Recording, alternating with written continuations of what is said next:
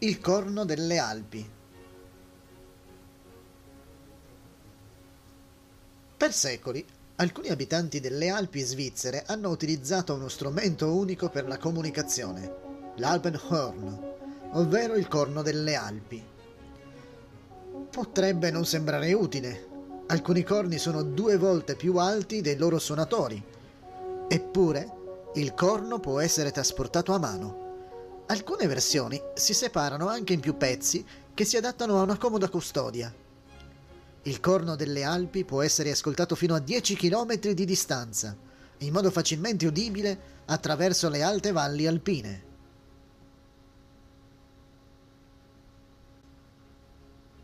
Fare un corno delle Alpi. Tradizionalmente realizzato con abete rosso di montagna, il corno delle Alpi è di casa nelle splendide Alpi svizzere. Le forze naturali fanno sì che gli abeti rossi che crescono su ripide colline sviluppino una curvatura alla base. Dopo aver selezionato un albero, il produttore di corni fa una divisione accurata del legno e, usando speciali scalpelli, ne ricava le due metà. Questo passaggio da solo può richiedere fino a 80 ore. L'artigiano quindi lima e leviga l'interno dell'albero incolla e avvolge le due metà insieme, strettamente, con il midollino o il vimine. Attacca anche un piedistallo di legno, che sosterrà il corno quando verrà suonato.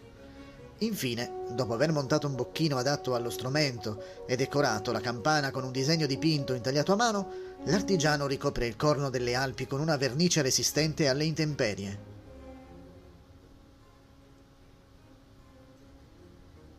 Usi tradizionali.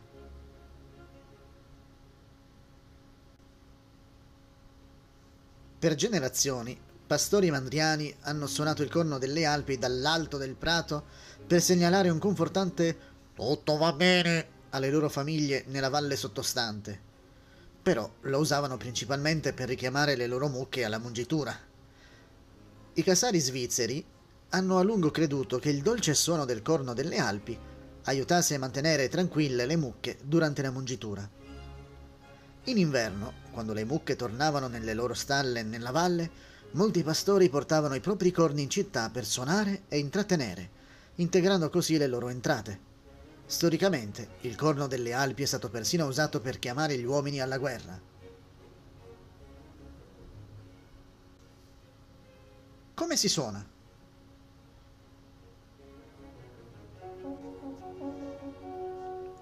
Prima vista si potrebbe pensare che suonare il corno delle Alpi sia facile. Dopotutto, non ha fori, chiavi, tasti o pistoni. La sfida sta nel regolare il passaggio dell'aria nel tubo in modo che il tono desiderato esca piacevole. I corni delle Alpi producono solo 12 toni naturali. Sebbene non tutti i brani possano essere suonati sullo strumento, si scrivono apposite melodie per esso e un musicista esperto può dimostrare un virtuosismo elettrizzante. Compositori famosi hanno incluso il suono del corno delle Alpi nelle loro partiture orchestrali.